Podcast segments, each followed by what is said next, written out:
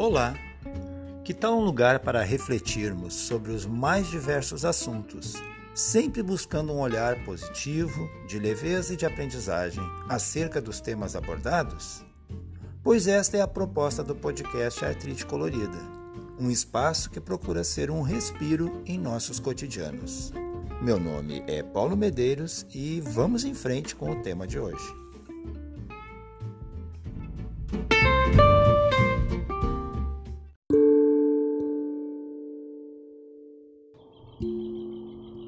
Podcast de hoje eu inicio gravando na rua, mas não nas ruas da cidade, e sim no jardim, no jardim aqui de casa.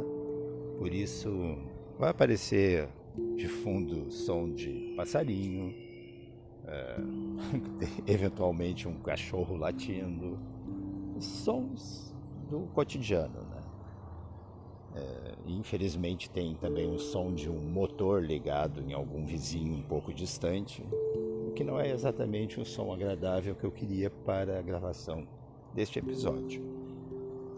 E neste episódio a gente vai conversar um pouco sobre sofrimento. Sobre o sofrimento. E por que a escolha deste tema? Eu não tenho exatamente um motivo particular para a escolha dele, mas uh, eu tenho recebido, já comentei anteriormente, alguns retornos acerca do,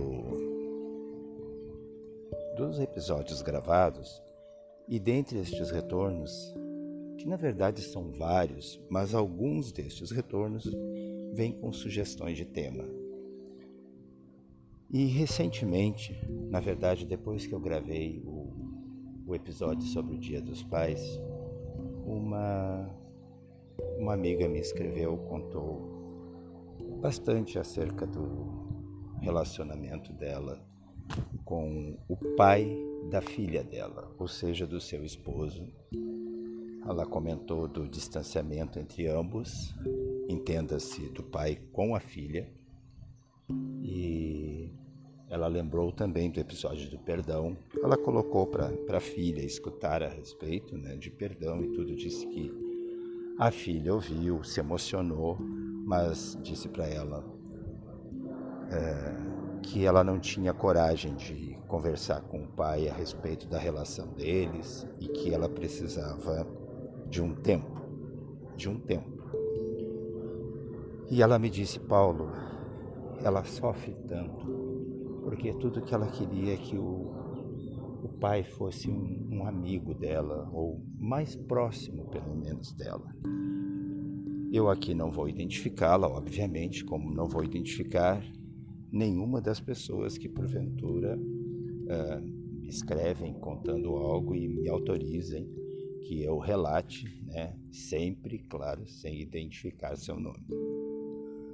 E e aí eu tive essa ideia de, de conversar sobre o sofrimento, porque, gente, sendo muito sincero, quem de nós nunca passou por uma fase breve ou longa, longa por vezes demais, de um sofrimento que parecia sem fim? Quem de nós nunca experimentou o que é sofrer?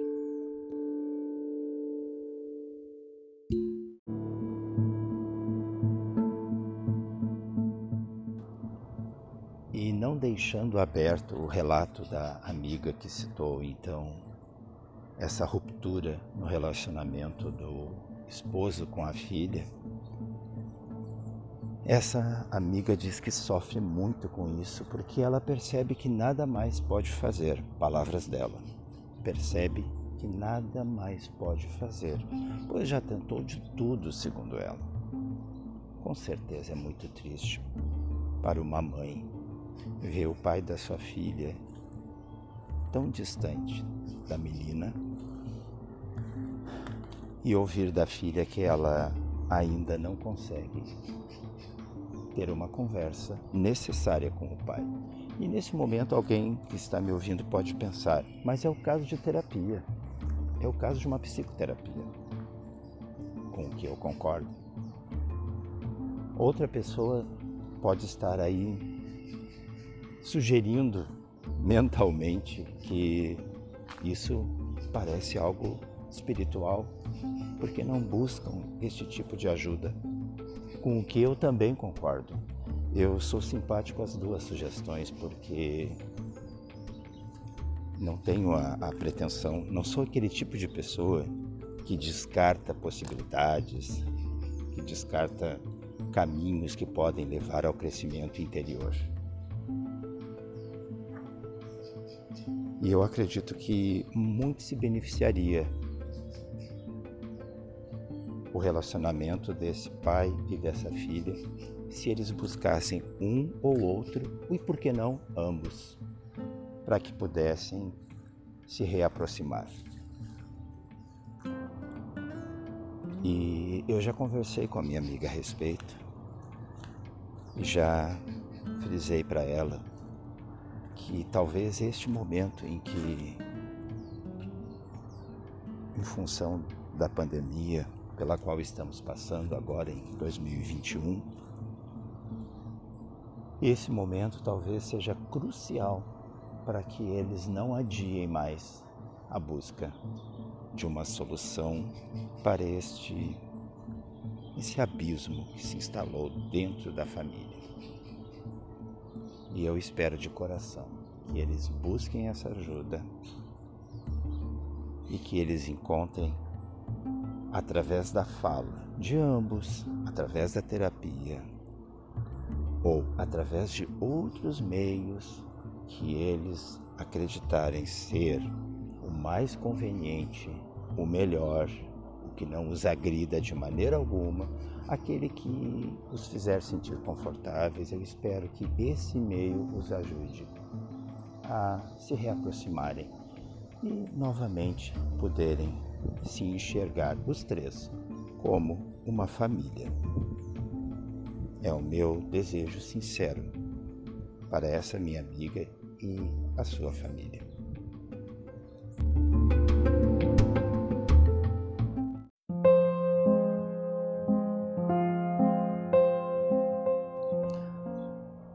Coisa que a gente percebe quando está falando em sofrimento ou refletindo a respeito é que existem os sofrimentos inevitáveis e os sofrimentos que podemos citar de evitáveis. Os inevitáveis são aqueles que existem pelo simples fato de nós existirmos. São sofrimentos que causam mal-estar, como a doença, ou a morte de um ente querido, ou a proximidade da nossa própria morte, o envelhecimento, entre outros exemplos que poderíamos citar.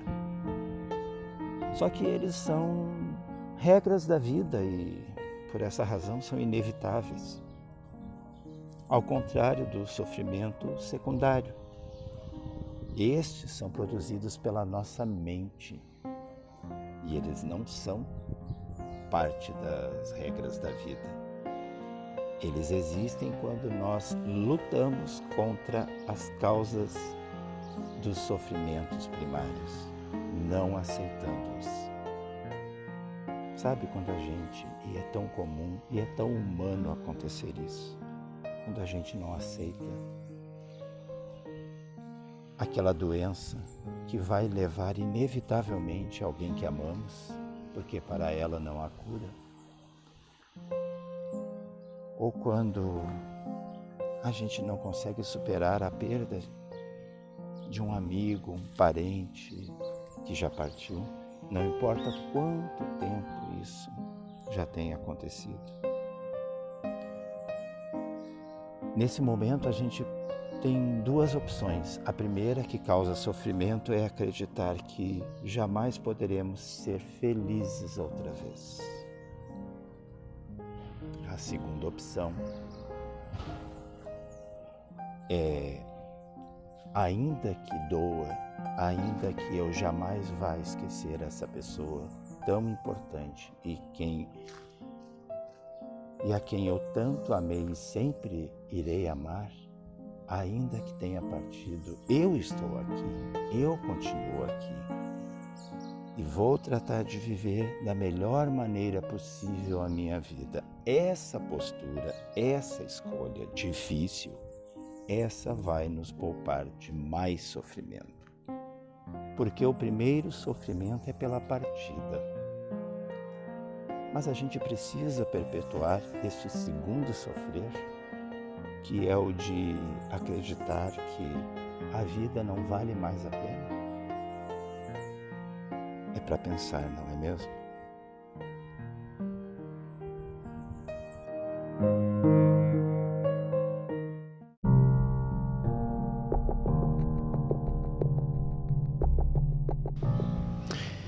Eu fui saber com o Dr. Marcelo, Marcelo Demarzo, que é médico especialista atenção plena, professor e pesquisador na área de medicina, saúde e bem-estar, sobre o sofrimento e os tipos de sofrimento.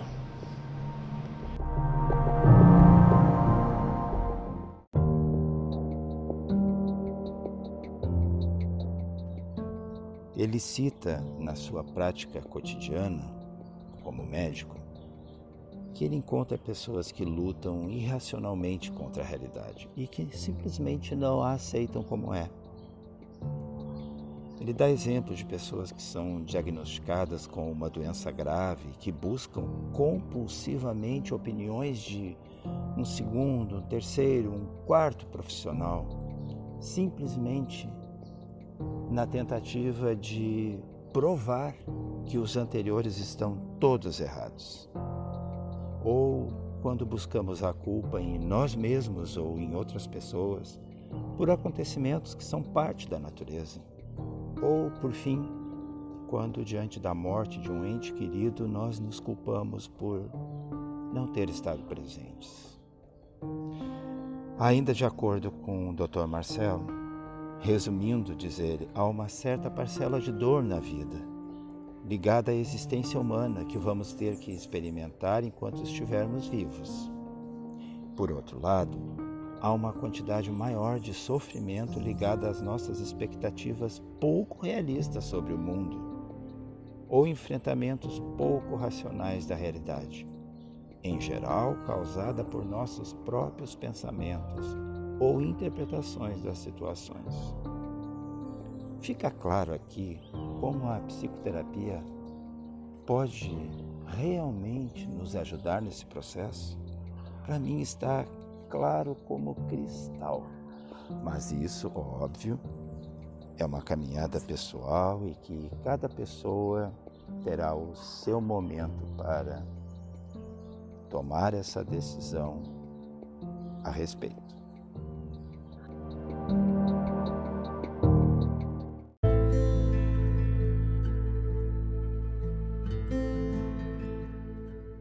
Pessoalmente, o que me ajuda muito na questão do sofrimento é a fé. É a fé em um Deus que está a meu lado e que não me abandona. Ainda que, por vezes, nos momentos mais duros, mais difíceis da minha caminhada recente, eu tenha inclusive perguntado a Deus por quê? Por que eu? Por que comigo? Atitude essa que quando eu compartilhei com uma pessoa, que não vem ao caso agora quem seja, esta pessoa fez o que de pior ela poderia. Que foi olhar bem séria para mim, sem a menor compaixão e dizer: Eu jamais duvidei de Deus, nunca. Sofrimento algum me faria questionar o amor de Deus por mim ou mesmo a própria existência dele. Juro, foi com essas palavras duras que me fez pensar: sério? Sério? Eu aqui sofrendo, me confessando, despedaçado, sem a menor esperança a pessoa vem e ainda me joga na cara que eu deveria me sentir culpado e mal por estar me mostrando ali tão fragilizado e tão humano a ponto de implorar a Deus que me dê um sinal para que eu não perca nele a fé.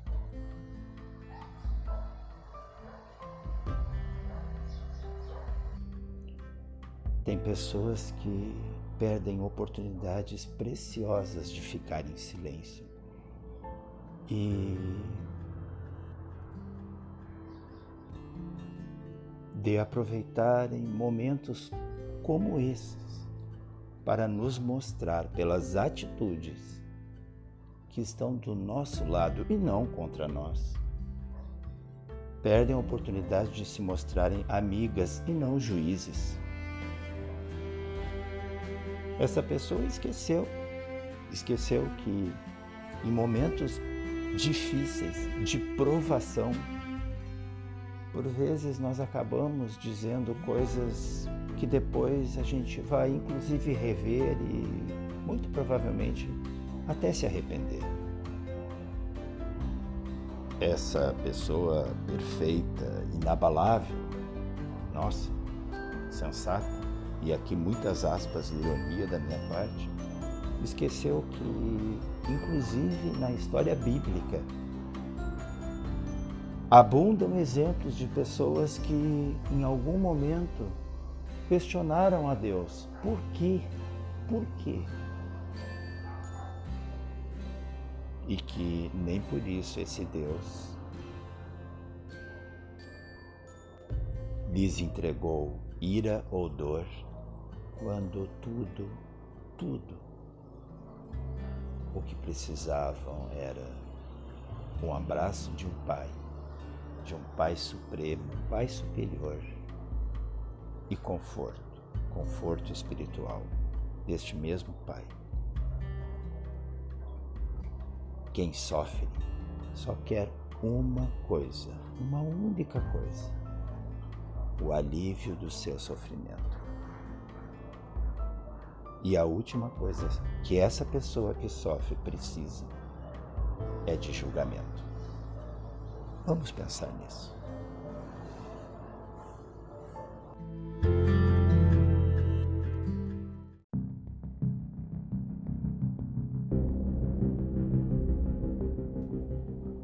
Falando em sofrimento, um dos primeiros, se não o primeiro que me ocorre, são as doenças da mente. Ou, como já ouvi uma vez uma expressão muito melhor, as dores da alma. E dentre as dores da alma, a depressão me parece a mais incompreendida. O paciente depressivo, não raro, como se não bastasse toda a dor e sofrimento que experimenta por uma doença, que o rouba de si mesmo e sequestra toda e qualquer possibilidade a curto prazo de uma retomada positiva e feliz do cotidiano, esse mesmo paciente ainda escuta comentários cruéis, maldosos, vindos, por vezes, de pessoas próximas e não raro de colegas, chefes e, muito provavelmente, de médicos peritos por ocasião de perícias para avaliar o quão impossibilitados realmente eles estão para retornar às atividades profissionais. Aliás, o nível de crueldade e falta de sensibilidade nas perícias médicas que pessoas que escutam quem já passou por, por tais perícias ficam simplesmente estupefatos com este grau de indiferença do perito para com a situação do paciente.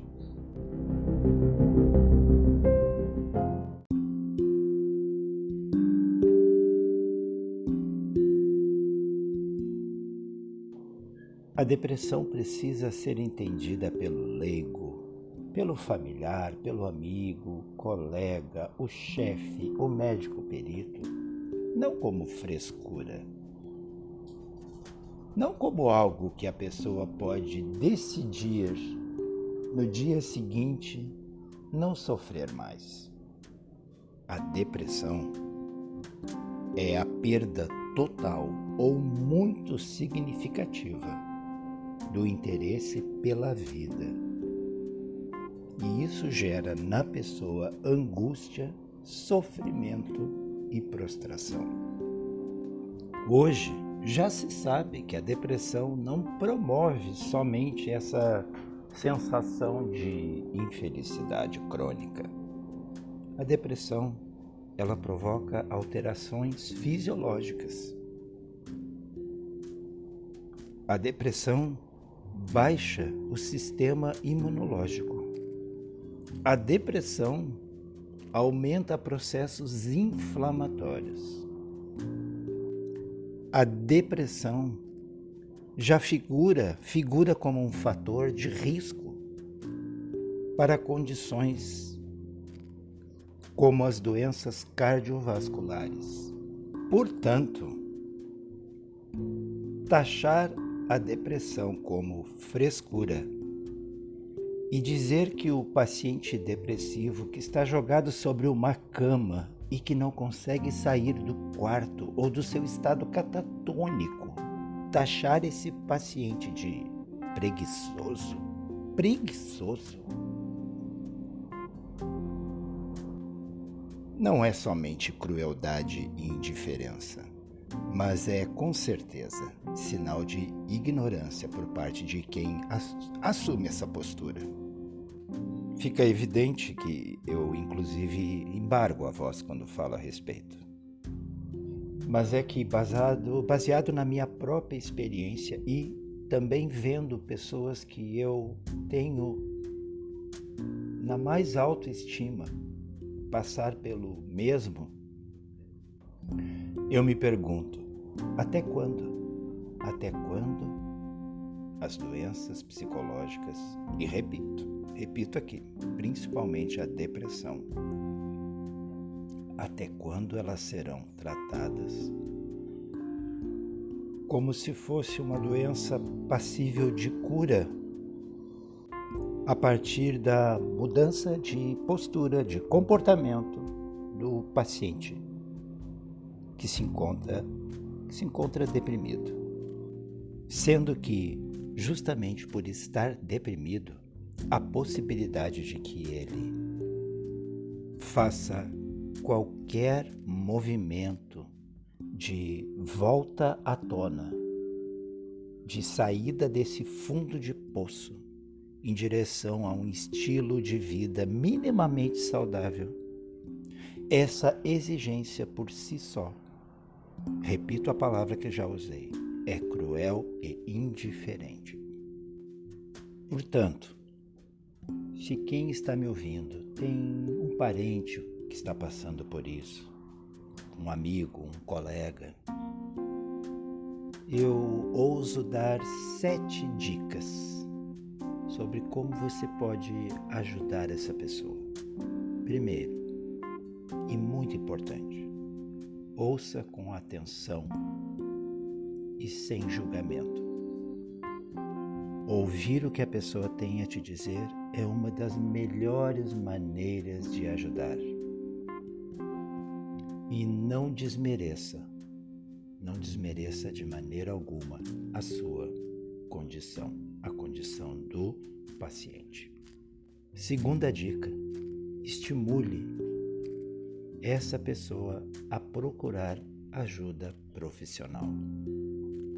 Muitas vezes a pessoa não deseja, mas é importante, com carinho, com respeito, continuar sugerindo que essa consulta a um médico não tarde. Na verdade, Não raro, o paciente chega ao consultório do psiquiatra acompanhado de um parente ou amigo. Terceira dica importantíssima: desencoraje o consumo de álcool e drogas, pois eles são válvulas de escape para quem está com depressão. Quarta dica: sugira, não obrigue, sugira uma caminhada, sentar ao ar livre, observar a natureza ao redor, contato com animais, sem radicalizar, sem partir direto para. Vá fazer uma academia, vá fazer atividade física, porque tudo que o paciente de depressão não quer nesse momento é socializar. Portanto, sugira uma caminhada, sentar num lugar tranquilo com poucas pessoas ou ninguém. Esse tipo de atividade que pouco a pouco vai lhe devolvendo a vida entre as outras pessoas. Quinta dica: depois que o seu amigo, o seu familiar conseguir repetidas vezes caminhar, sentar ao ar livre, sugira. Vamos tomar um café? Vamos dar uma volta? Incentive a socialização. Essa é a quinta dica. Incentive. Novamente, não obrigue. Não coloque como condição para continuar ao lado dele. Apenas sugira e incentive a socialização. Penúltima dica: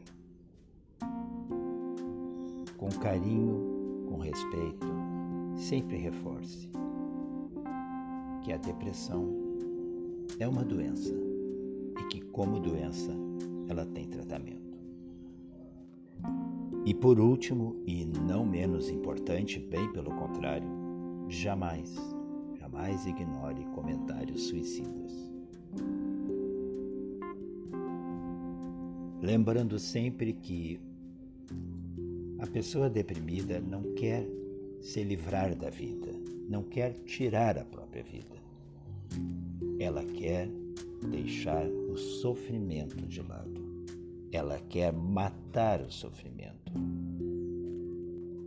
E aqui cabe o amigo, o parente, estimulá-la, para tanto, a procurar ajuda profissional o quanto antes.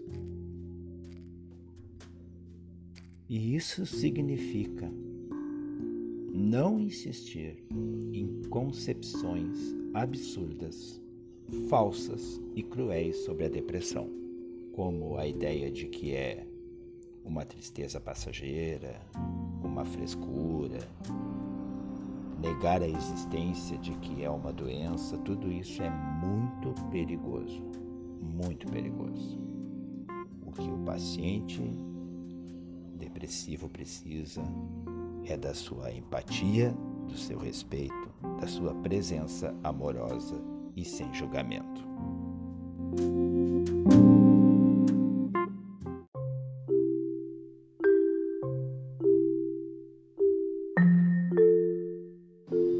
E para encerrar este episódio do nosso podcast, com este assunto tão importante e urgente, eu trouxe uma fábula.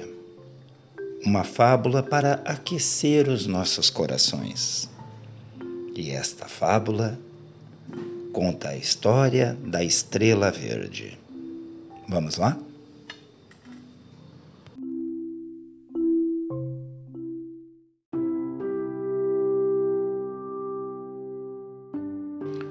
Havia milhares de estrelas no céu estrelas de todas as cores: verdes, douradas, vermelhas e azuis, prateadas e brancas.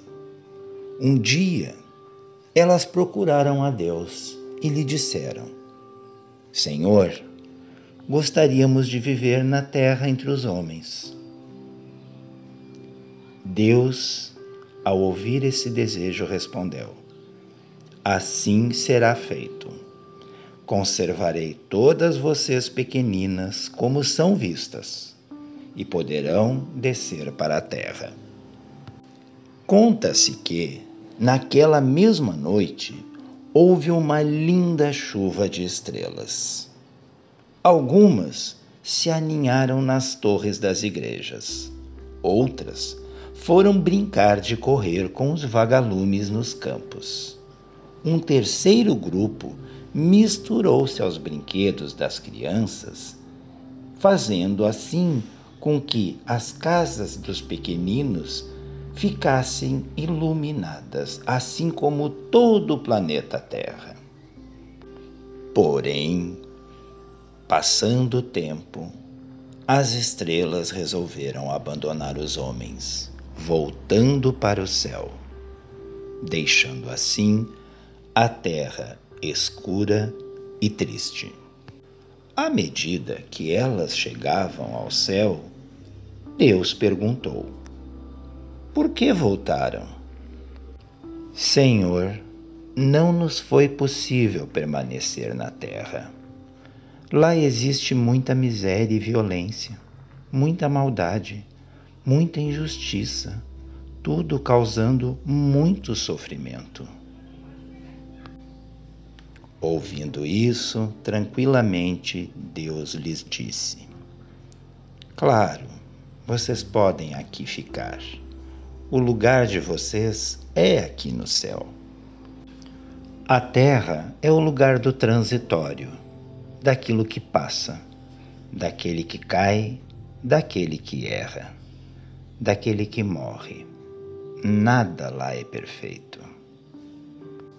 O céu é o lugar da perfeição, do imutável, do eterno, onde nada mais perece onde não há sofrimento.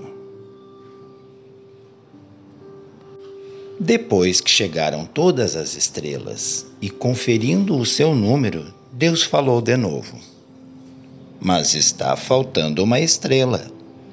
Perdeu-se no caminho? Um anjo que estava por perto respondeu: Não, Senhor, não perdeu-se uma das estrelas resolveu ficar entre os homens. Ela descobriu que seu lugar é exatamente onde existe a imperfeição, onde há limite, onde as coisas não vão bem, onde há luta e dor. Ouvindo isso, Deus quis saber: Mas que estrela é essa? É a esperança, Senhor, a estrela verde, a única estrela que tem essa cor. Nisso, olharam para a terra e viram que a estrela não estava só. A terra estava novamente iluminada, porque havia uma estrela verde no coração de cada pessoa. Porque o único sentimento que o homem tem e Deus não é a esperança. Como assim? Ora, Deus já conhece o futuro. E a esperança é própria da pessoa humana, própria daquele que erra, daquele que não é perfeito, daquele que não sabe como será o futuro. Então, Receba neste momento esta estrelinha verde em seu coração e não deixe que ela fuja e nem se apague. Tenha certeza que ela iluminará o seu caminho. Amém.